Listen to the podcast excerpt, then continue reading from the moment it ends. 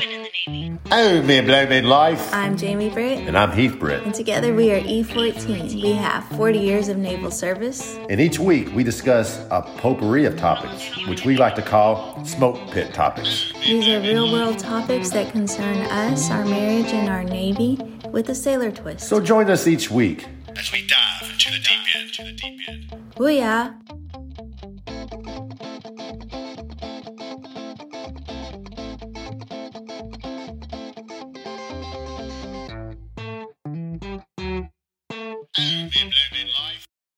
Hey everybody, welcome back to E fourteen Podcast. I'm Jamie Britt. And I'm Heath Britt. And together we're E fourteen. The views and opinions expressed in this podcast are those of our own and not the United States Navy or our respective commands.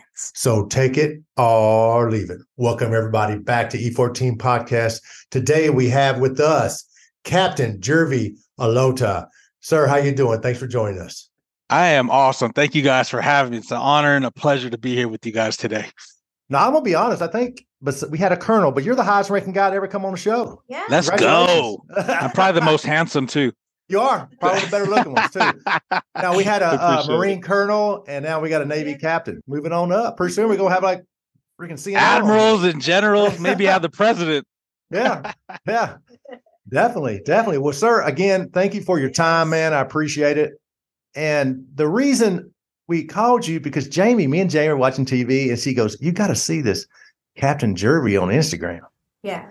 Well, I'm, I'm fangirling right now because right. I've been following you and, and I, I, I steal or the correct term repost a lot of your stuff for recruiting. Um, but I've like been following you for a while now. And I was like, we got to try to get him on the podcast. He's so cool. And yeah, what the happy wife, happy life, sir. So that's what I did. I, I, absolutely. And when you guys called, and anytime I get an opportunity uh, to just preach the good word about what we do in the Navy, yeah, um, and everything that it has to offer, especially when you're out to sea, um, I take full advantage of the opportunity because I think it's it's it's it's a story that doesn't get out there too often.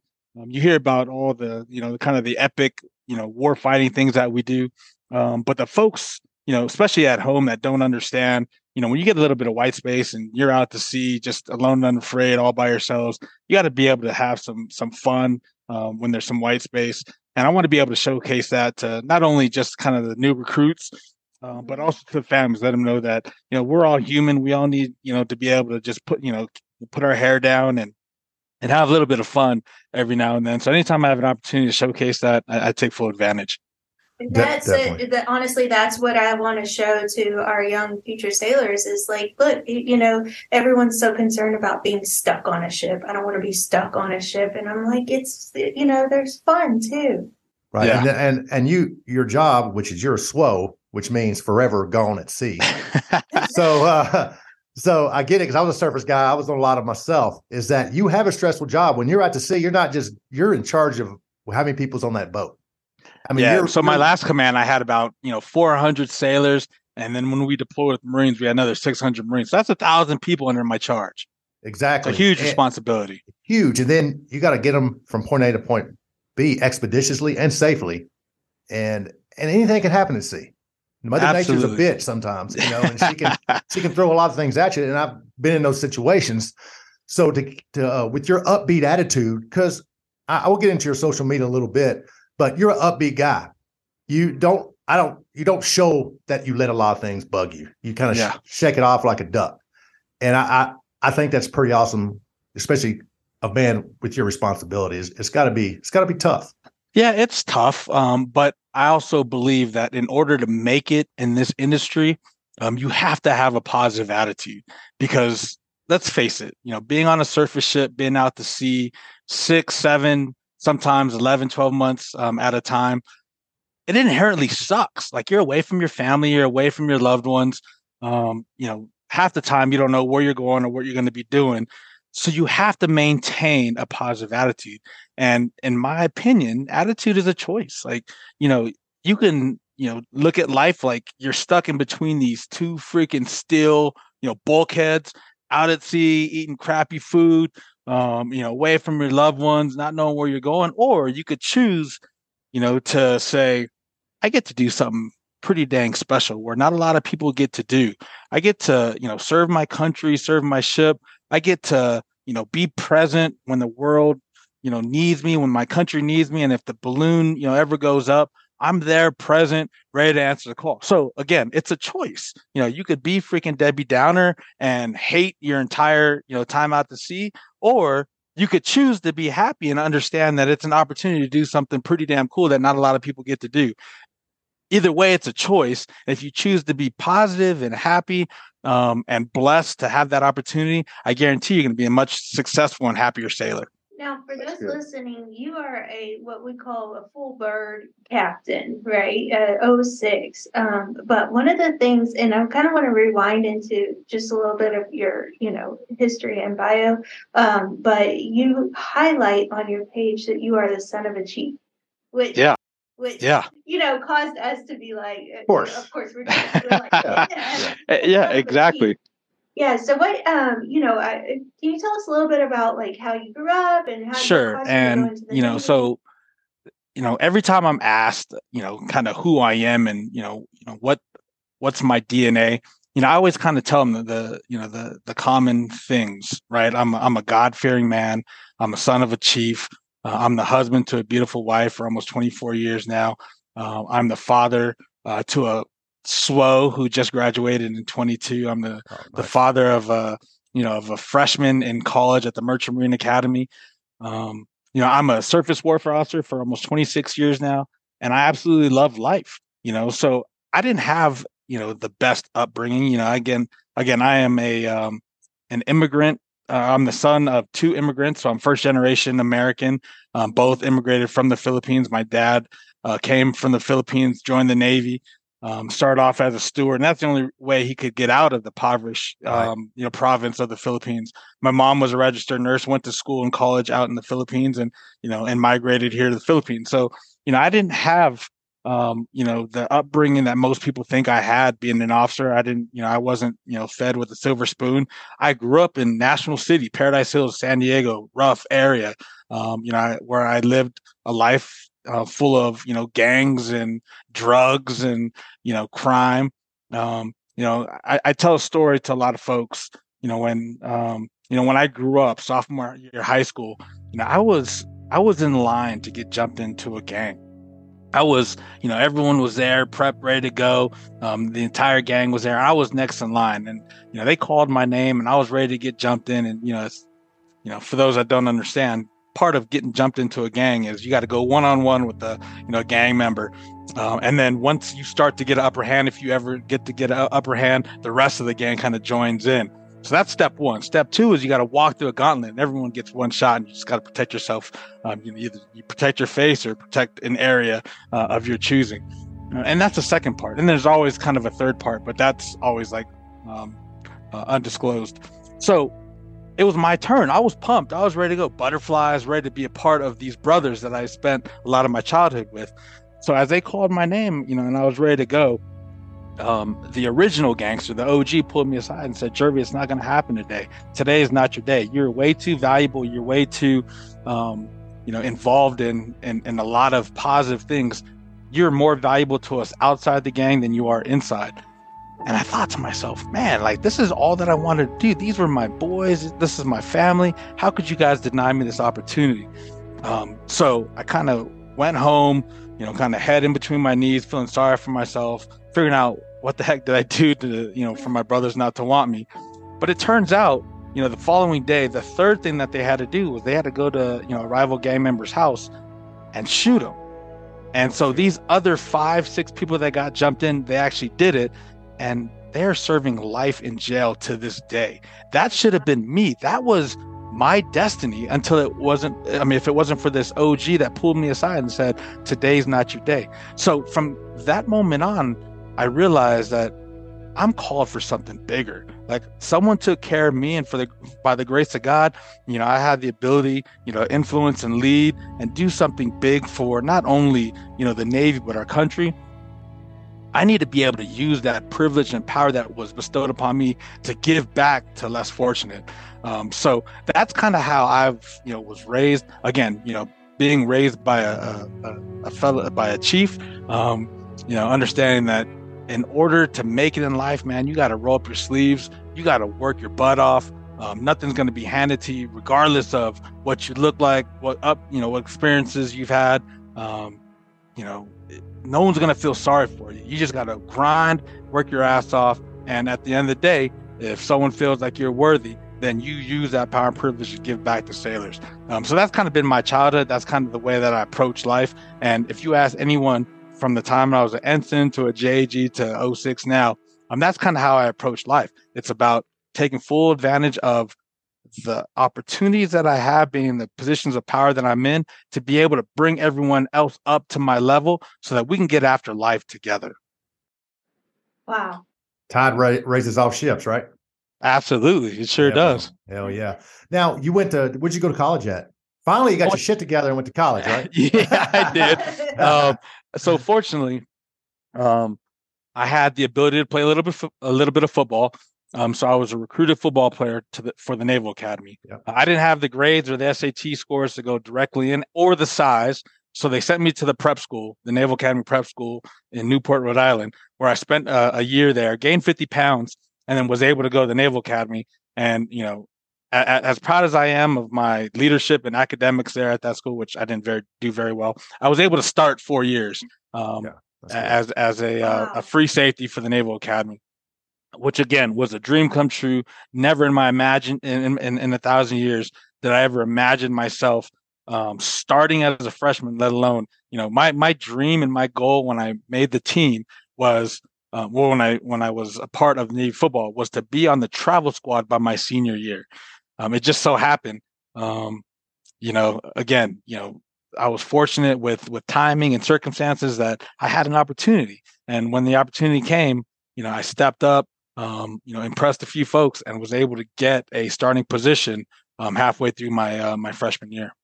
That's awesome. I always had a question about the Naval Academy since you went and I got you yeah. here.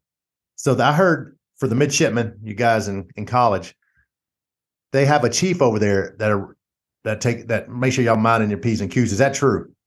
Every company has an S E L. So whether okay. it's a chief, senior, um, I think the highest is a senior or a gunny.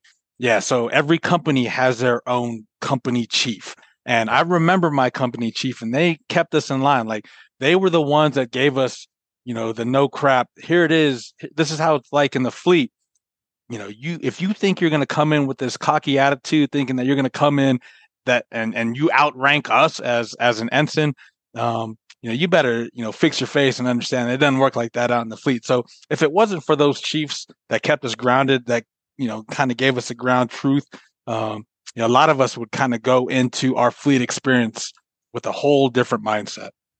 Right. And that's true. Because I remember when I was a new chief and I had this ensign I worked for, he was a Divo. He, no, how they are with the ensigns, the S W Os, they just kind of pass them around. They they do deck yeah. for a little bit. They do A gang. Then they, this guy was in the E T shop. And I told him, I said, sir, I don't care what you say. You got to say something at, at division quarters. You have to mm-hmm. say something. I don't care if it's yeah. like, go get them boys or or guys or do, do what you got to do. Charge. I don't care. But you can't be silent. Let me do all the talking. Then they'll come to me for everything. And they'll never teach. Go, go to you for anything. Yeah. And I could never find this guy, man. He's a good, he's a good dude though, man. He was a nice guy. He's a Filipino guy. Great yeah. guy, man. I really liked him, but I found out he was doing stuff for uh deck too. Cause he was still kind of like had some leftover stuff to do. So I found him in the, the deck, the deck, uh, uh, chief's office. And he was a good, they're both, he, the chief was a buddy of mine. And I, I went in there. I said, sir, uh, where the hell you been? And he said, he said, oh, I've been in here. I said, it don't look good when the guys ask me where ensign is and I don't know. Yeah. I look like a, a pile of shit, just like that. And he said, well, I was in here. I said, I don't, I tell him, I don't give a damn where you are. Yeah. You better, you better effing let me know next time or we're gonna have a problem. After so, that though, after that, it was a whole different story, but. Well, just, good. Yeah. And, and, and all young ensigns need a little, little bit of guidance. Right. right and, and right. who better to give that guidance than the chief? Um, and I always tell young ensigns, especially, you know, the S W Os that are, you know, reporting to the ship for the very first time, tell them three things. You know, you got to have pen and something to write with. And when you are in at quarters, write something down. I don't care what you're writing down. You could write, you could play tic-tac, you know, tic-tac-toe with yourself, but write something down because it shows you care.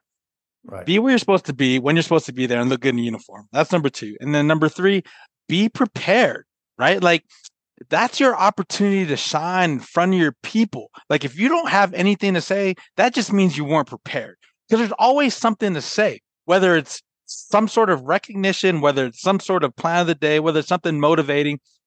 Be prepared to have something to say, because if you don't, you just look like an ass. And then they're going to look at you within the first seven seconds and say, "Man, this ensign is all kinds of screwed up, man. Like, and he expects us to follow him."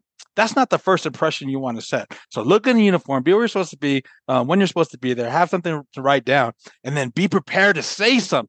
I don't care what it is, just say something. Um, whether it's a joke, make people laugh, right. something. Um, so it shows that you can prepare to do something and and provide value and worth for that day. Yeah, we had. So you've been you've been stationed. You're well. You're you're from your parents are from the Philippines. So you've been to Southeast Asia. Oh yeah. Okay, Thailand. Let's talk about Thailand.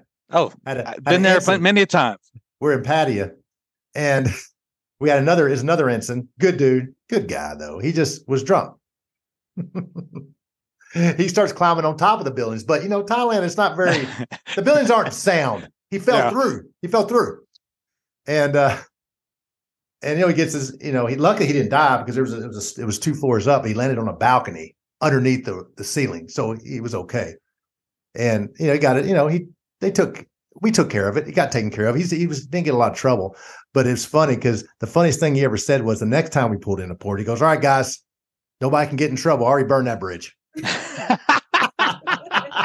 Hey, so at least he learned his lesson. Oh, no, know, he's great. And, and he, he was great. Out. No, he was great. And he was I, great I think, to work you know, with. Yeah, if we ever, um, you know, if we're judged by how we are at, you know, certain port visits, especially away from, oh, you know, yeah. your home port, um, then I don't know if we can, if, if I would ever recover, right? Like, I mean, we're young, you know, young twenty-year-olds, impressionable, you know, twenty-year-olds, and you know, we think we're invincible when we go out to, you know, the Phukets, the Pattayas of the world. So, oh, yeah. you know, I, I'm I'm glad, you know, I was able to get that out of my system at an early age and, um, you know, understand recover, that. recover.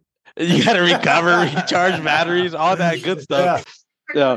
yeah. So all of that was before the TikToks and before the, you know, the phones with the cameras. Absolutely. Yeah. There's way too much social media out there to act a fool, um, because it's going to come back to haunt somebody one of these days. Yeah. Oh yeah, definitely. Definitely. So now you, we talked a little bit before we started recording. You've been in, you've been the C O of a few ships. Yeah. I've been About, C O of three ships. Okay. What, name them off for me if you don't mind. Yeah. So I had a uh, command of the U S S Comstock. That was my traditional fleet up. Um, fortunately I had, um, you know, the, I was the first fleet up on that ship. My C O when I was the X O was the oh six uh, aviator. Um, so he was just like, "Jervy, this is going to be your ship. You're the first fleet up. So go ahead and mold it and shape it however you see fit, because this is going to be your ship." Um, so, you know, so, you know, kind of just backing up, all three ships that I took over were losing organizations. When I first took over the Comstock, my first week on the job, we had N S E R V and we failed it miserably. Mm. Um, so, you know, kind of taking that day one as the X O to where we were when I left uh, on my change of command um, as as the skipper, uh, we turned that ship one hundred eighty degrees. Then I took over the Harper's Ferry, and that was kind of a, a good deal for me. Um, they failed L O A twice. They finally passed it their third time. They went out to sea for the very first time, failed ready for sea assessment, where this, and then the C O just got fired. So Um, I just maybe about six months removed from my time on the U S S Comstock, they put me in the seat and I turned that ship around. I mean, we went from, you know, the laughing stock in the fleet, uh, turning around, doing a compressed basic phase cycle. I think we finished it in like sixteen, seventeen weeks. Uh, we did RIMPAC and we did some pretty epic things. And we became, you know, the ship, um, the go-to ship uh, on the waterfront, even to the point where the C N O, Vice C N O would come and visit the ship. And, and, and he asked a lot of questions on how we turned it around. Uh, and then last and finally, my major command was the John P. Murtha, L P D twenty-six. And you talk about a time um, that was pretty dang tough. You, if you remember where you were summer of twenty twenty in the height of COVID, oh, um, you know, I was, I was, you know, in the yard when I took over.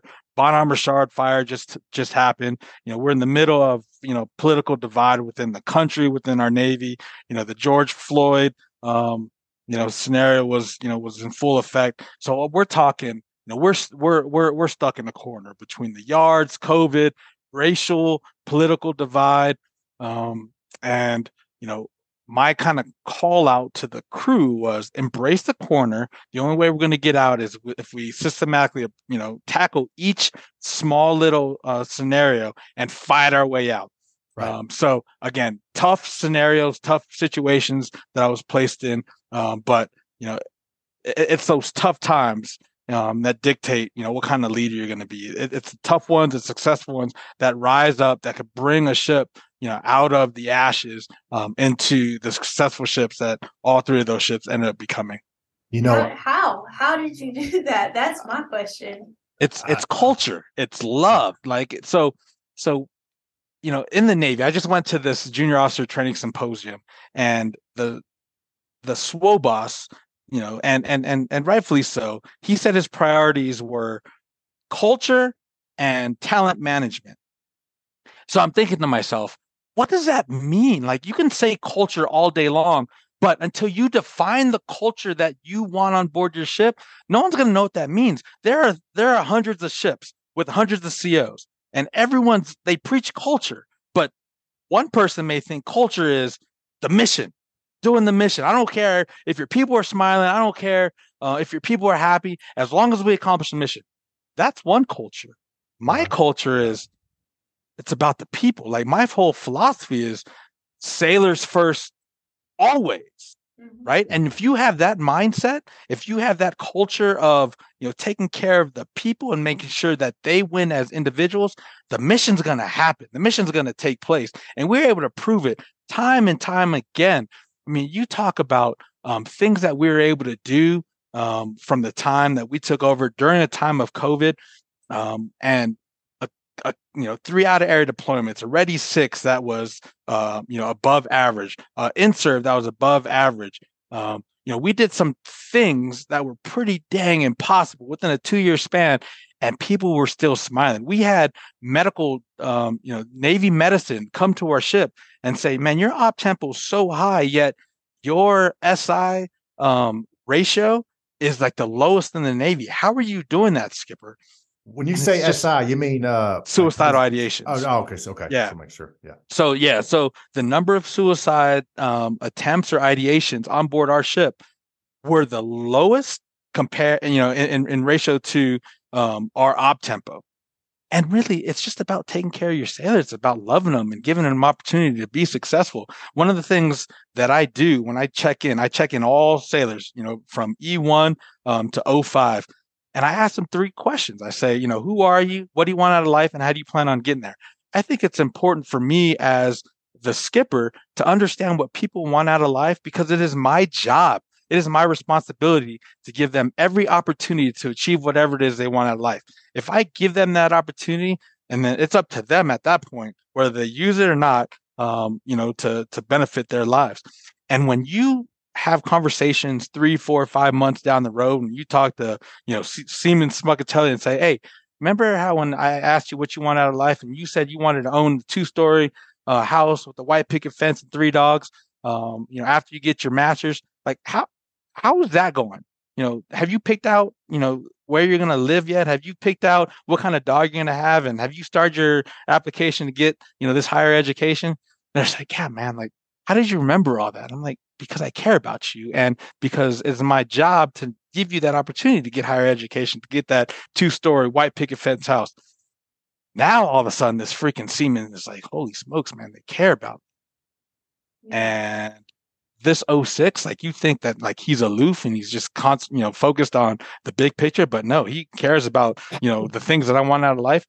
Man, I'm going to work my butt off now for him because I know he cares about me. And at the end of the day, that's all these sailors want. They want to feel valued. They want to feel like they are a part of something special. And they want someone that cares about them.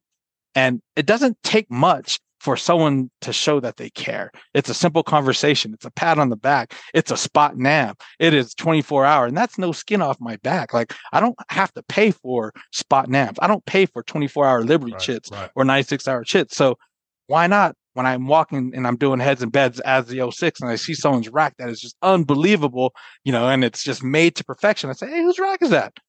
hey, I'm going to give this guy a twenty-four because he obviously cares, and I want to give him some time off because he's showing to the rest of the ship that he cares about something. And if the word gets out that this guy got award- rewarded for doing something small, then everyone else is going to step up their game and hope to get recognized and rewarded appropriately. You know, right. I used to work for the Chief of Naval Air Training, and um, the Admiral told me this one time, and I, I never I never forgot it, but he said, you know, um, for him, the same thing. This this flick of a pen or the, uh, you know, the award or whatever was nothing. And he said, one small act for for uh, for me is life-changing for someone else. You know how many quotas I have for NAMs or comms in Major Command? I, I never. How many? Zero. Oh, so none. Nobody yeah. keeps track, right? And then like chiefs and, you know, department managers, like, we got to set a precedent. And we, you know, we got to make sure that we do things. Okay, but what does the N A M say, right? It's meritorious, you know, actions in this, right? right? So if somebody did something N A M-worthy or comm-worthy, why not reward that sailor? Because you know what? It's going to end up paying off at the end of the day. And they're going to fight so much harder, work that much harder for you. And then everyone else is going to say, man, sailors are actually getting rewarded for doing things, you know, and no longer are the days when you just go in the freaking bilge and, you know, you're forgotten down there and no one cares. Right. You know, those days are forgotten. People are recognizing, people are seeing how you're contributing to the ship, and they're getting recognized.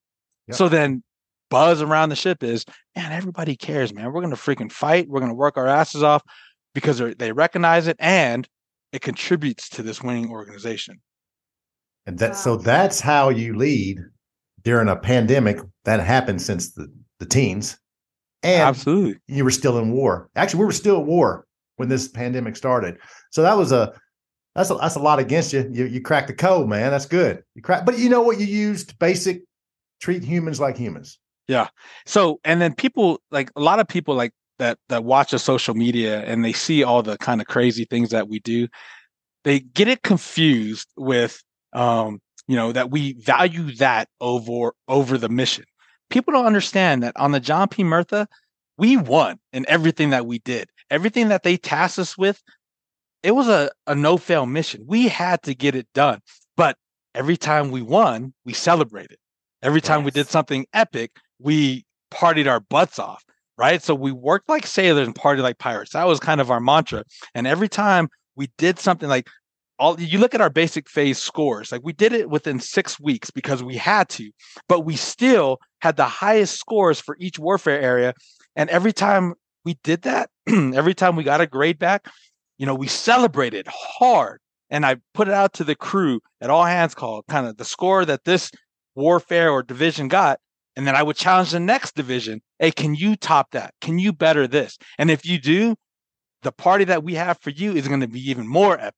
So they were like, they were, they were like, you know, pumped, you know, they would put in all the work in anticipation for the celebration afterwards. And that's kind of the, you know, the attitude that I wanted on board the ship. When we went out to sea, you know, there for the longest time, and I, and I and I fell into this trap when I was young. Like I hated going out to sea, man. Like it sucked because there was nothing fun. You know, you just freaking grind. You stand the watch, you pull in a port, just exhausted. It was my goal, and I put it like on the P O D. We had a list of goals, and everybody understood what those goals were. The last goal was to have a positive sea story um, by the time you leave the ship. So every time we went underway, we did something freaking epic. And then every time we were pulling back, you know, on sea and anchor, um, you know, you'd have freaking, you know, deck seamen, undead seamen that would say, hey, Cap, man, that was so awesome what you just did during this last underway. I can't wait to go out to sea to see what you have planned next. You know, and then everyone gets so fired up and pumped up that they're excited to go back out to sea because they know that we're going to do something. And that was the culture that we had on board the ship. They were excited to go out to sea because they knew we had something planned. And it wasn't ideas solely coming from me. I mean, it was the chief's mess. It was first class petty officer association. It was the crew that would say, hey, Cam, you know, you know, we did this swim call here. How about we do it from here? Or, you know, how about we do like this club two six? Or how about we like everything that we did that was pretty wild were ideas from the crew. And, you know, whereas before they probably had these ideas like you could pre you could do pretty cool things on board a ship, but no one would ever take them seriously or, you know, or honor, you know, their suggestion.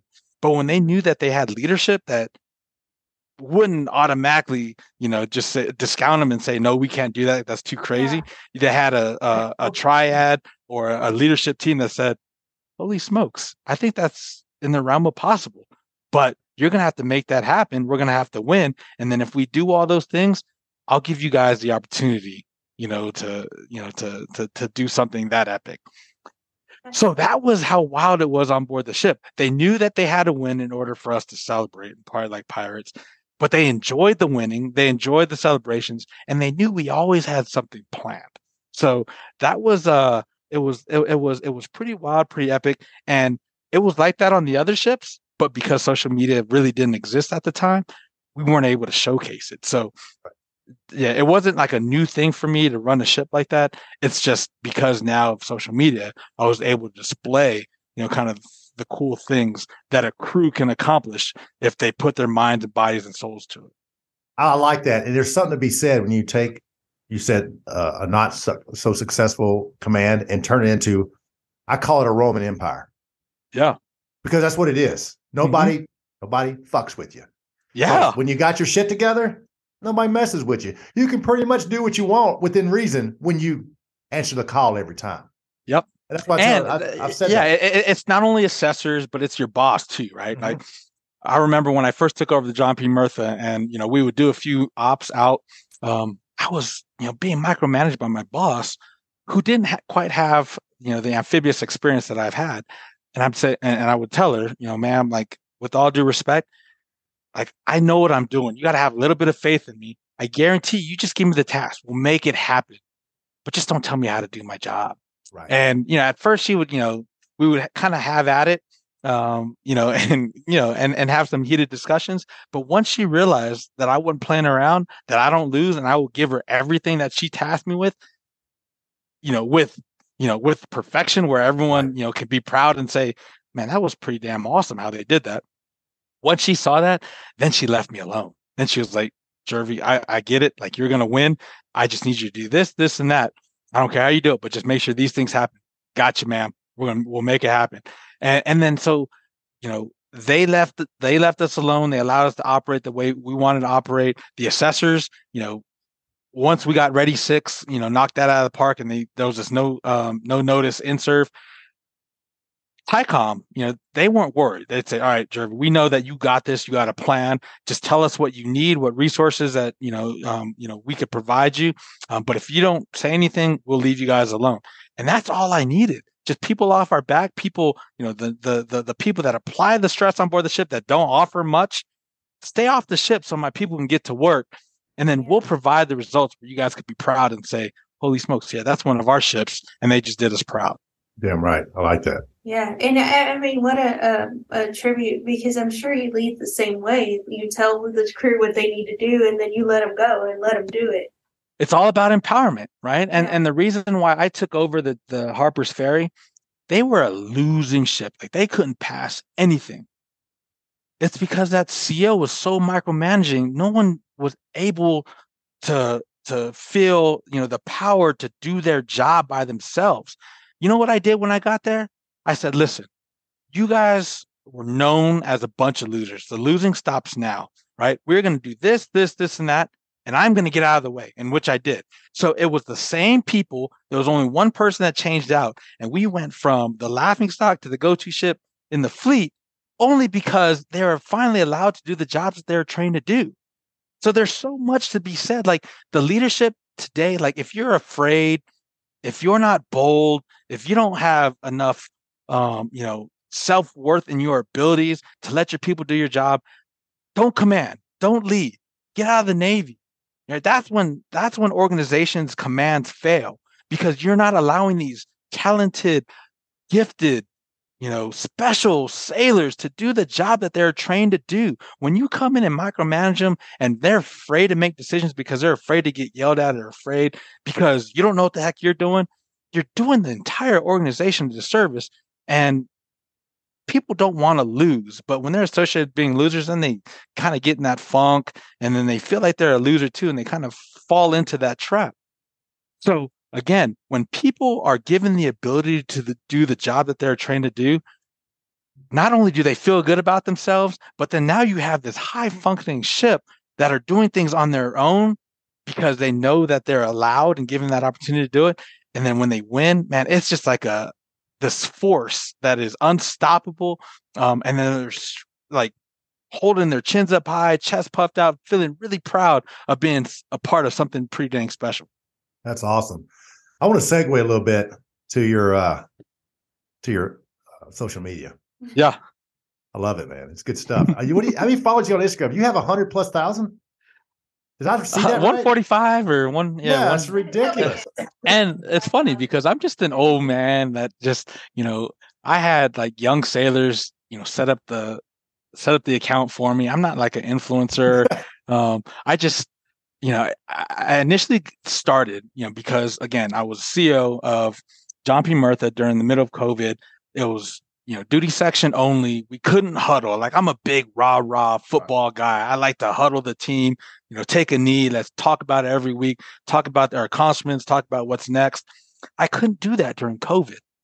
So I was having a conversation on the mess decks and I was talking to this H M three and I was like, this is, this sucks. Like, I can't see, I don't know anyone, what anyone looks like. I can't see if you're smiling, if you're frowning, if you're sticking your tongue at me. This, this sucks. And I want to be able to preach my word, like my vision to the crew. Um, but I can't do that when I don't see everybody and I don't feel everybody's energy. So she said, well, have you ever thought about social media? And I said, eh, I'm not a big fan. Like all this Facebook stuff, I'm not a fan. And she's like, it's easy. Like all you got to do is set up an account and we'll start off with Instagram. You just got to say a few words, put it on your story. And then, you know, soon you'll get, you know, the ship to follow you and they'll be able to see what you have to say. I said, I don't know if that'll necessarily work, but let's try it. So she got my phone. She set up my account. She's like, what do you want to be called? I was like, I don't know. Just put uh, Captain U S S John P. Murtha or C O U S S John P. Murtha. So she did it all. And then she held the phone up to my face and she said, say something. And I was like, uh, hello, crew. Uh, this is your captain. And I just want to say I am happy to be here. And I hope that you guys have a safe weekend. Get after it. Win every day. Be great. Captain out. And that was like the most awkward thing, but then she posted it and I was like, and she was like, just as easy as that. And then like you could see how many likes and you could see like how many people viewed it, and it was like, I don't know, within a couple hours like fifteen people viewed it. I was like, I got fifteen people to watch that. That's freaking awesome. That's so epic. And then so, you know, I, and then next you know, like two days later Three days later, when I'm doing like a, just like a, a note of the day from the captain, I had like thirty followers. And I'm like, man, I'm like, I am borderline verified. I'm getting all these followers. This freaking, is freaking you're viral. great. You're viral. Yeah, no, I'm, I'm freaking viral. I told my daughter, my daughter was like, Dad, like, that's ridiculous. Like, I have fifteen. Like, let, let me know when you have a couple hundred.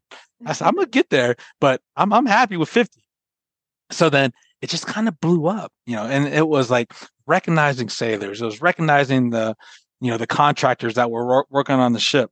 And that's what I, I use a platform for. I, I, I used it to talk to the crew, let them know kind of what my thoughts were for the week. It was to recognize all the, you know, the contributions um, from the contractors to the sailors.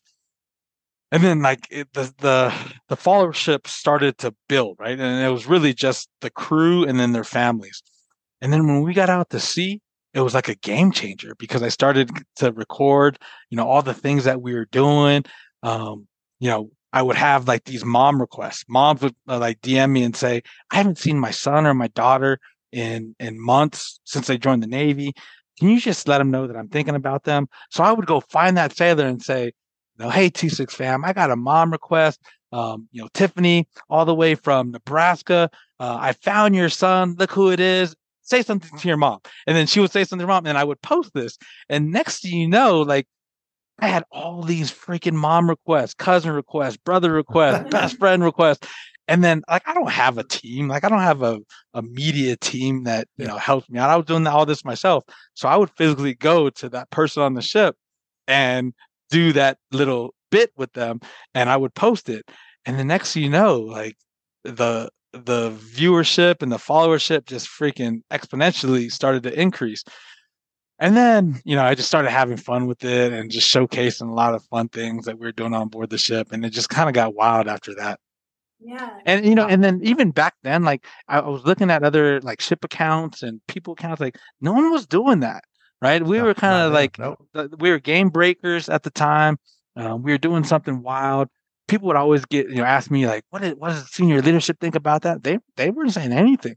Right. Again, we were a ship that was winning. We were a ship that was doing everything on task, on time, and I wasn't breaking any, you know, uh, you know, any rules as, as far as OPSEC was concerned. Right. So they all left me alone, and they saw that a ship was smiling and having fun and and still winning. So they're just like, man, maybe maybe we ha- we're onto something. Maybe we have something pretty special here. Now yeah, I want to talk about something though. Well, I was Go gonna ahead. say I, I told Heath, and I don't I don't know you, sir, but I know well, I've seen your social media, so I feel like I know you, but I said, you know what my favorite thing about Captain is?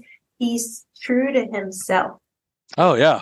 Like I feel that through your social media.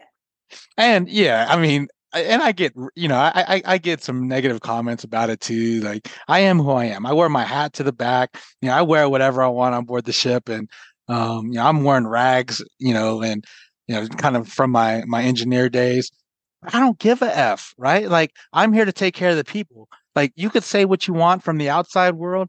I'm here to take care of my people and my ship and my family. So I can give two rat's asses what you think about me and how I lead, but you ask anybody if I, you know, if, you know, if I don't care about them or if I'm not a freaking winner, they'll all have my back in a heartbeat, I guarantee.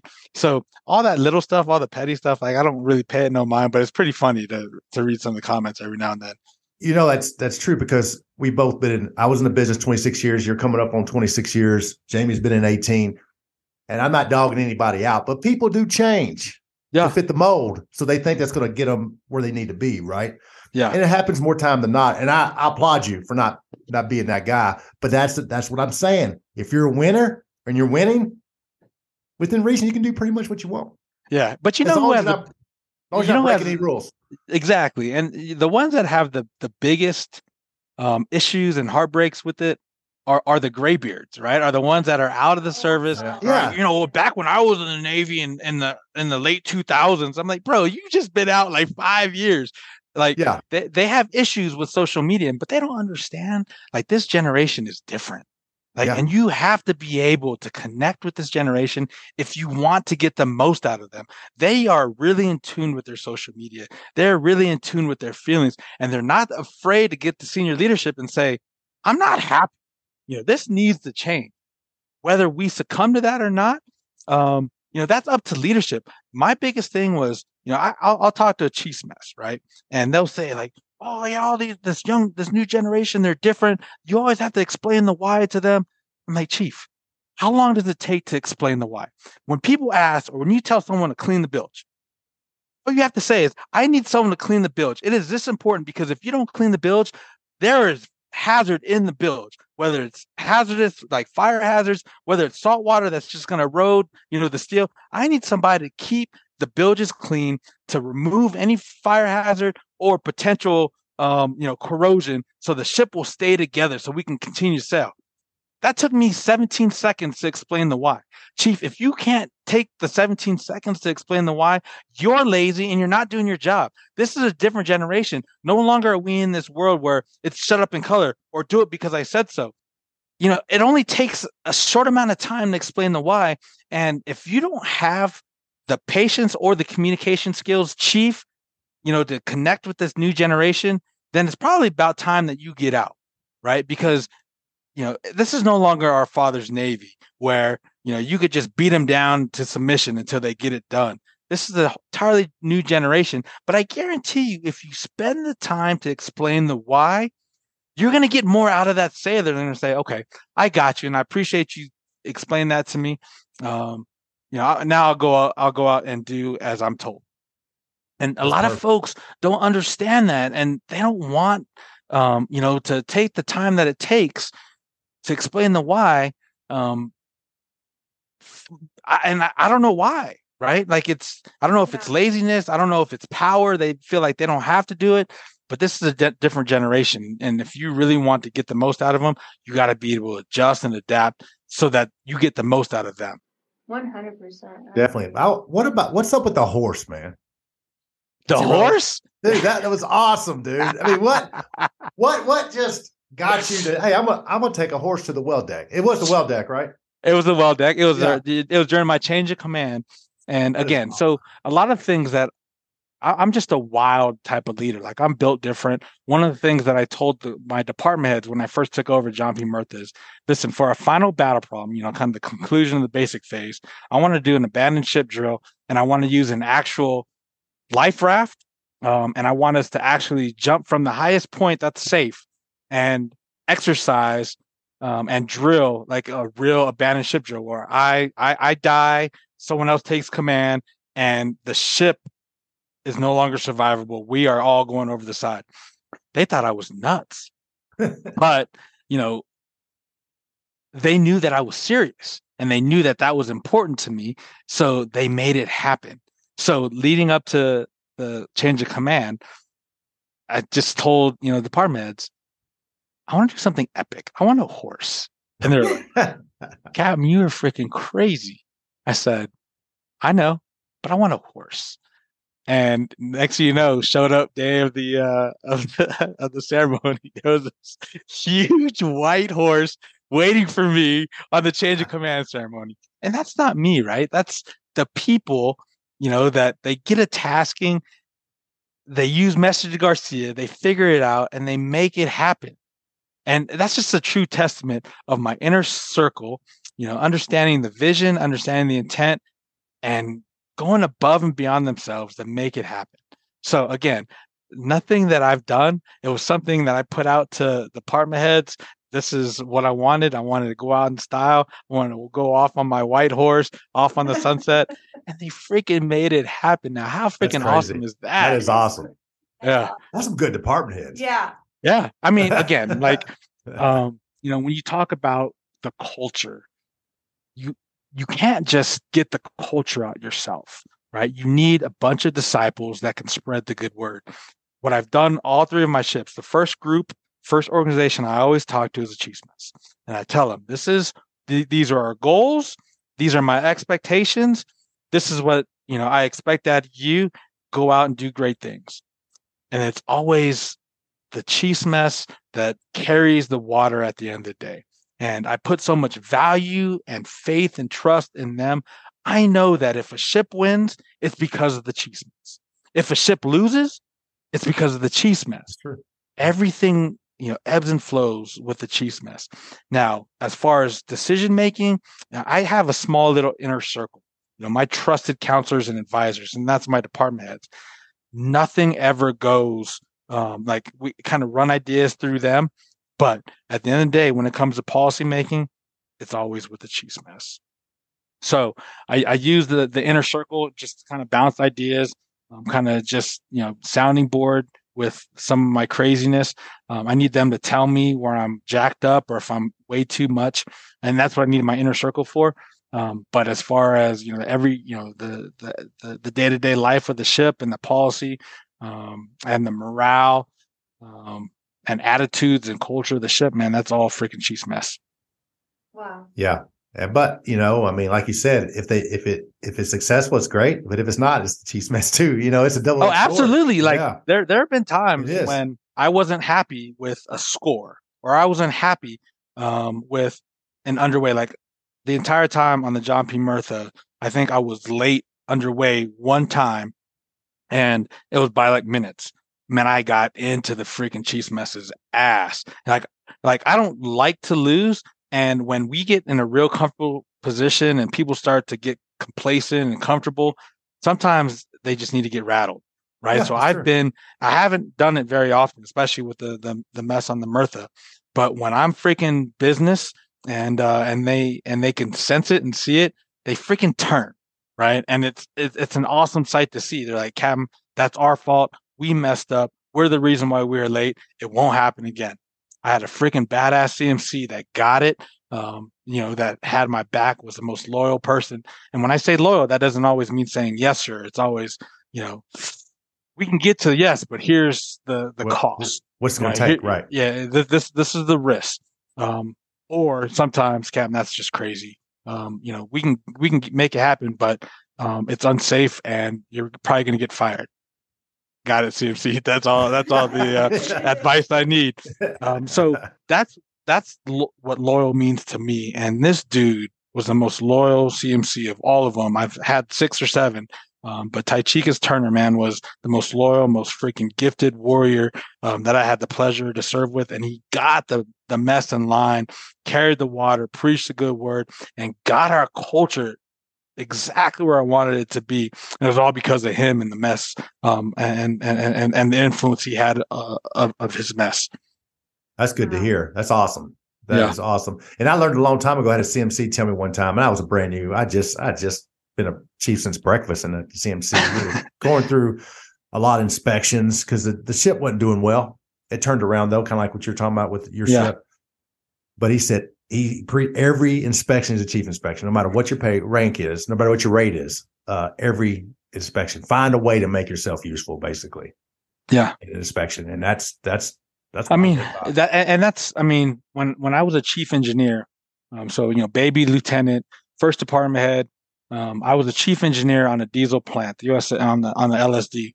I had no, that, that's a beast, man. It's a beast, and that's when we had boilers back then too, yeah. and. I had no idea what I was doing, right? And, um, you know, how am I going to tell, you know, an E N or a D I how to do his job? So I understood my place, and I was the rah-rah guy. I was the guy, you know, the night before freaking L O A, I brought, you know, thirty freaking Little Caesar pizzas, you know, to the engine room, got, you know, went to the cheese mess and, and got, you know, barrels of ice cream and took it down to the main space. Because at the end of the day, when they were freaking exhausted, they worked their asses off uh, to be prepared for this inspection.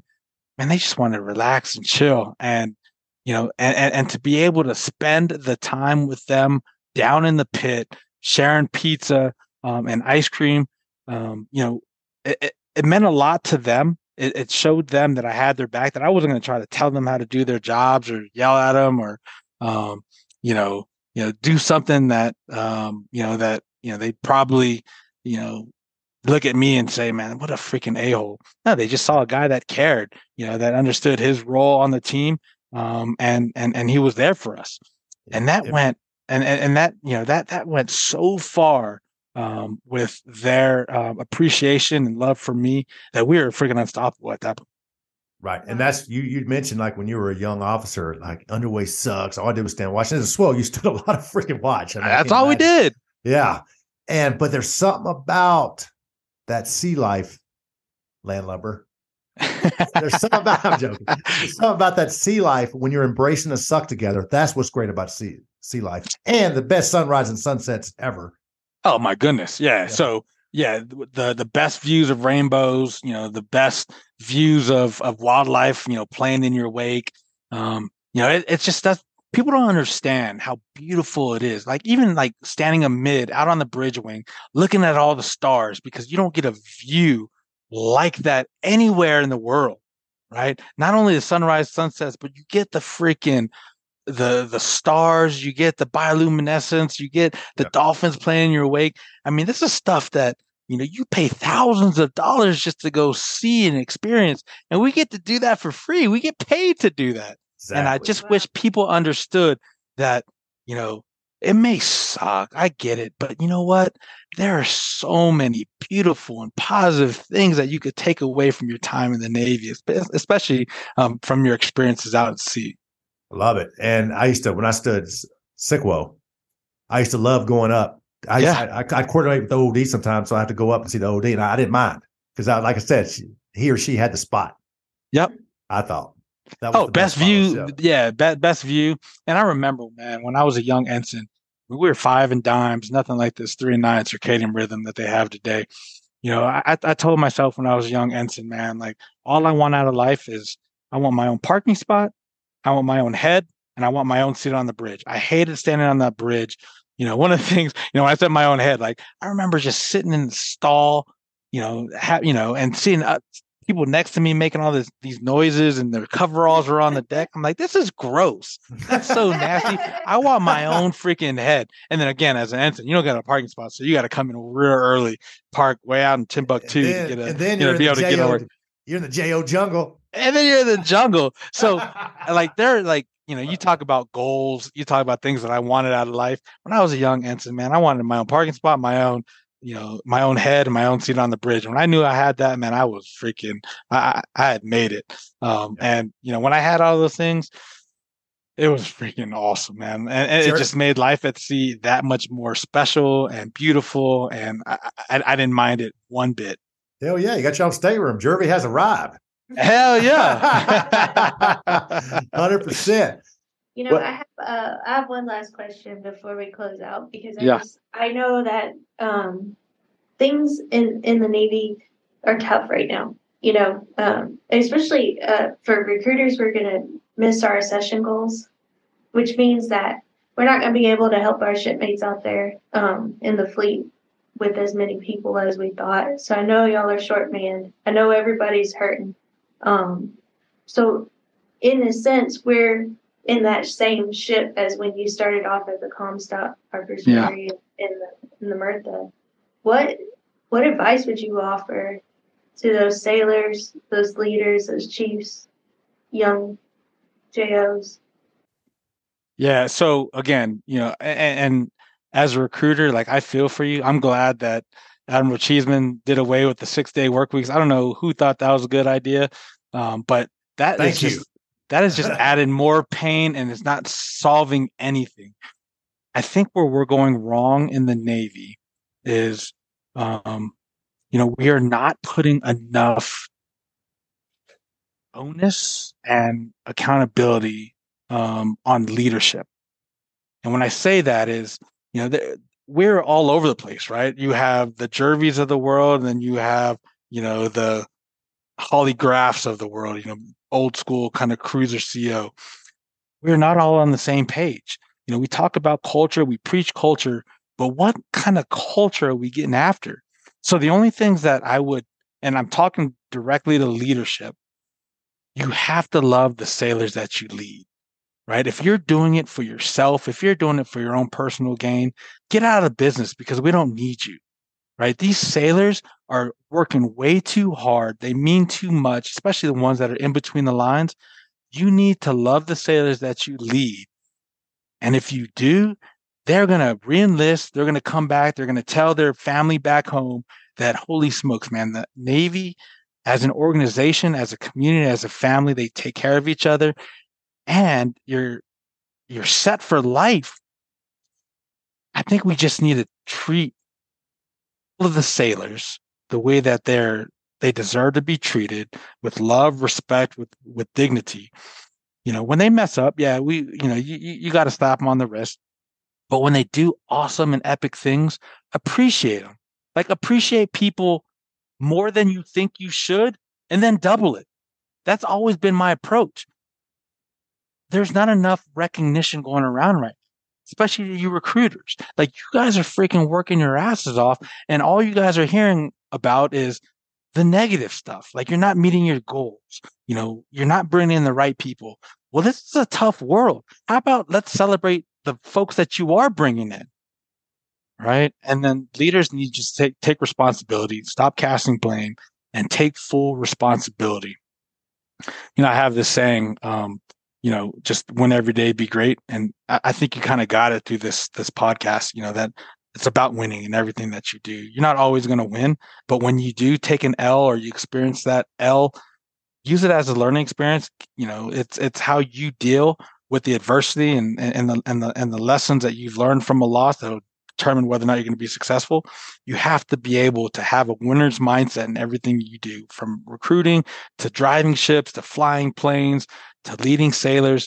It's all about winning, and how you, how you define winning, whether it's numbers, whether it's smiles, whether it's, um, you know, deployments, um, you can define that however you want, but at the end of the day, you have to win as individuals. You know, and great for me is an acronym. You got to have goals, right? You got to know exactly what you want. Um, And you got to be able to be relentless towards achieving those goals. You got to be excellent in everything you do. Don't let, you know, you got to be the best. Because when you're the best at what you do, I don't care if it's chipping, painting, sweeping, bilge diving, If you're the best at what you do, it's going to open up so many doors. People need to understand when you're an undead seaman and you're asked to chip and paint, you're not going to be doing that for the rest of your career. You're going to do that for maybe six months, a year, until you strike a rate. And then you get to do something that you truly want to do. You get trained to do. But if you're the best at what you do and chipping and painting, always there with a smile and getting after it, it's going to open up so many doors. Yeah. Attitude. A is attitude. Again, it's a choice. I don't care how talented, how motivated you are. If you have a piss poor attitude, you're not going to amount to much. And the last thing is teamwork. What we do in the Navy, especially on surface ships, it's the ultimate team sport. We all have jobs. We all have a role to play. We need to understand what our role is, execute our role to the best of our abilities. And if you do that, you do your job to the best of your ability, the team is not going to fail. It's not going to lose. People get out of their out of their little, you know, area of expertise. They try to do everyone else's job. Um, that's not how teams operate. Teams operate when they understand their specific role, execute their role to the best of their ability, um, and then give the love and recognition when people do actually do their jobs. In a nutshell, that's the recipe for winning in the Navy. Um, you know, so I say win every day, be great. The point B, it's a point B. Point A is who you are and where you are. Who you want to be, where you want to go in your life is your point B. And that's why I always say, what do you want out of life? Um, because I want to know what their point B is, because it's my responsibility to give them every opportunity to achieve that point B, whatever it is um, they want out of life. So I know that I just kind of want to wrap all of that up in a nutshell. You asked what we could do better in the Navy. Um, you know, it's, it's, it's having a mindset of win every day, be great. It's about loving your sailors, appreciate them more than you think you should, and then doubling it.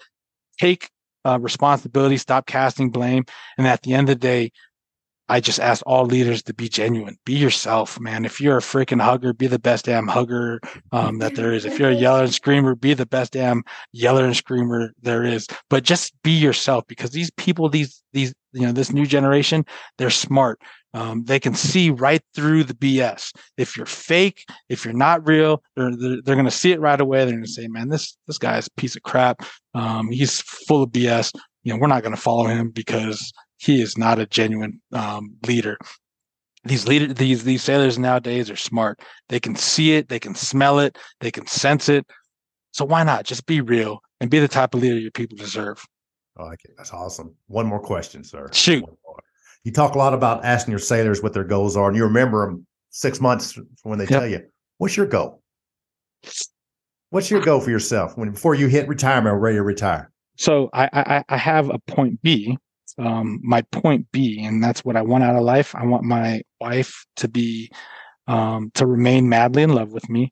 Um, I want to be the type of man that my daughter wants to marry one day. Uh, and I want to be the type of man that my son wants to be like one day. So that's my point B. How I get there, which are my goals. Um, I want to, I want to continue on this journey for as long as I can, for as long as I'm having fun, smiling on my face, and I have the influence um, that I currently have. Um, what that means, I don't know. There's a lot of things out there for me, um, but uh, I'm just trying to be the best at my job now. Um, so I want to continue. So my goal is um, not so much the next rank. Right. Um, it's the next position where I have the ability to be a positive influence in young officers, young sailors' lives. Got it. That's good, because you're doing the right things. The rank's going to come if it's supposed to come. Yeah, I appreciate that, Senior. Yeah, that, that again, I've never been driven by awards, rankings, or rank. Um, I've been driven by the people, um, seeing them smile, um, you know, seeing them um, fully satisfied, living purposeful lives. And when I see that these sailors are doing it, I feel like I've done my job. Love it. That's awesome. And with that, we're going to close out. If you don't mind, sir, stick around for a minute. I can bullshit with you real quick after we're done. Absolutely. Great. And with that, we wish you fair winds and following seas. I'll